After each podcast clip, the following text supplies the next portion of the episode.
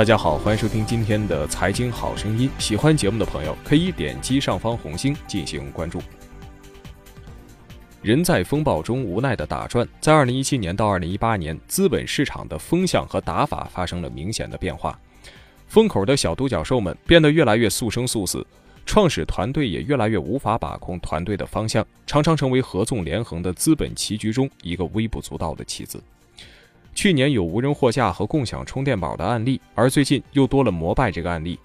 这家占据科技媒体头条长达两年的明星公司，此次被美团落袋为安。而据多方信源的证实，收购的背后是大家长腾讯操盘的身影。已经可以确认的是，腾讯此次积极推动了摩拜卖给美团的这一选项，而非其他的投资方。甚至有知情人士称，是马化腾亲自出面促成了本次的交易。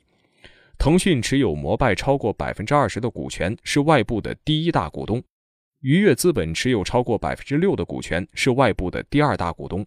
腾讯和愉悦同时也是李斌另一家公司未来的投资方，而李斌本人至今仍然持有摩拜超过百分之八的股权，加上腾讯和愉悦占有的摩拜股权比例超过了百分之三十五，这在最终的股东大会决策中是一个决定性的票盘。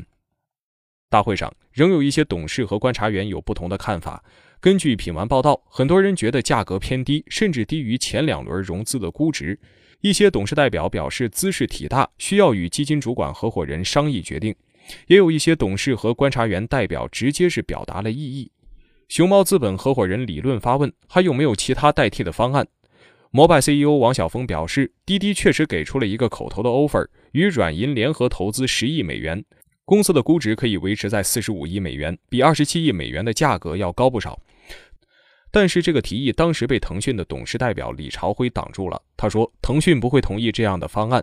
董事长李斌也表示，这个 offer 还只是一个口头 offer，就先不要谈了。于是现场又只剩下了被美团收购这一个方案。李斌是四家知名公司的掌门人，除了摩拜，旗下企业包括蔚蓝汽车、易鑫金融和易车网。他亲近腾讯也是众所周知的事实，而此次投票，李斌站在了腾讯这边。但是李斌太太王艺之后来发了一条朋友圈回忆，过去的几周，李斌的唏嘘每天都在增长。昨晚的股东会开完，他给我打电话，语气里悲多于喜。显然，这场游戏的局面，就连李斌这种量级的人物都不能掌控。控局者不是别人，正是腾讯。从一开始，马化腾就对摩拜投注了不同寻常的关注。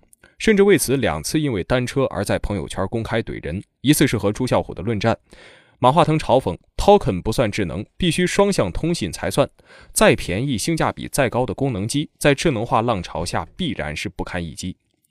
谈到马化腾，朱啸虎还是比较服气的，他说：“Pony 是非常接地气的，我们在争论时基本上都是秒回，这说明他对产品的细节非常的关心和了解。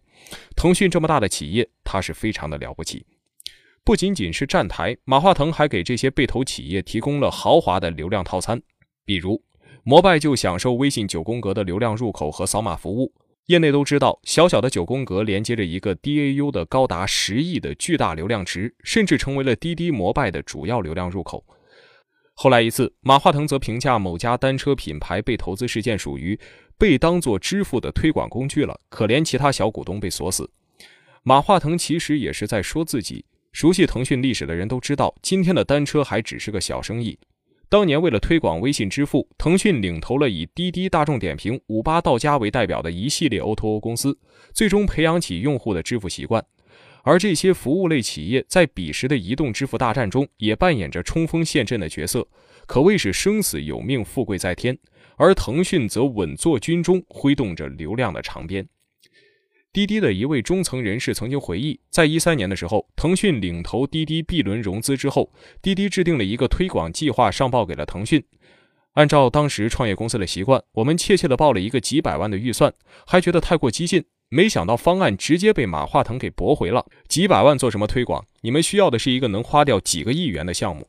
于是后来就是那段我们熟悉的打车补贴大战的历史。滴滴和快滴之所以合并，用 GTV 董事豪的话来说，就是正是因为腾讯这些巨头明确了滴滴快的最大的作用就是支付。腾讯把流量给了滴滴，换得移动支付用户和交易量。滴滴在东南亚、印度等开拓业务，腾讯也可以借此扩展境外的支付业务。新美大合并、五八赶集合并，腾讯亦是幕后的最大推手。腾讯为赶集网创始人杨浩勇的放手支付了近四亿美元的溢价，而美团点评合并后，股权占比虽然是美团六、大众点评四，为了让交易顺利，点评管理层持股最终按五比五进行了估算折算，其中的溢价也主要是由腾讯承担。可见，就连当年这些量级远远超过摩拜和 OFO 的独角兽们，在腾讯的面前都难以独善其身。他们在腾讯的强力控盘下合二为一，数量减半。幸存者成为了超级独角兽，被吞并者无不出局。而到了今天，滴滴等这些超级独角兽开始扮起了同样的角色。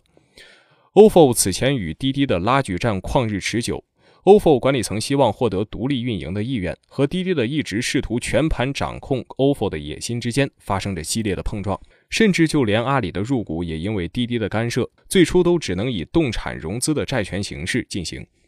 而摩拜为什么最后选择了美团呢？根据报道，美团新增长点就在出行业务，进一步获取线下流量入口，接手摩拜的四轮车业务，增加对抗滴滴的筹码。这些都是收购摩拜后可以获取的附加值。美团在共享单车领域也一直没有放弃尝试，在去年的五月，美团和小蓝就开始频繁的接触，并且差一点成为了后者的主要投资方。有知情人士透露，这背后也有腾讯的参与。并且摩拜重视科技含量，车辆造价更高，一开始就实现了 GPS 定位和搜集数据，在纯粹的出行企业手里其实没有太大的意义。但是到了美团手里，如果能获知用户的日常路线和偏好，据此推送附近的餐馆，出行数据就成了交易数据，价值量就会大大的增加。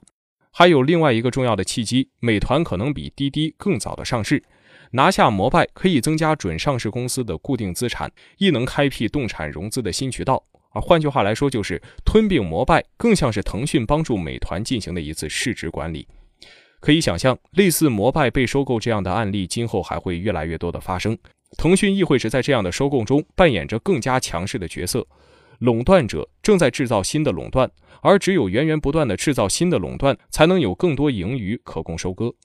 因为腾讯掌握着全网最大的流量入口，亦能通过支付和广告投放窗口看到丰富的创业公司数据。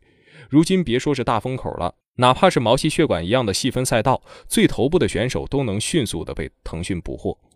难怪拼多多创始人黄峥在接受财经专访时说：“我死了，腾讯也不会死。腾讯有千千万万个儿子，千千万万个独角兽一旦被捕获，随后就会被资本做局快速催熟，培养出未来的流量消费者，送上 IPO 的轨道，一举完成收割，如此循环往复，周而复始。”对于整个创业生态来说，摩拜这起并购事件的标志意义就在于，自从创业泡沫破灭之后，世间可能再无草根的创业者。而如今，随着资本越发集中和强势，充分竞争的周期被缩短，夸张一点说，世间也可能再无独角兽了。好了，今天的节目就唠到这儿。文章来自于周加密。最后，请关注我们的蜻蜓财经的微信公众号，搜索“大圣说事”四个字，或者搜索“大肖说事”的拼音即可。咱们下期再会。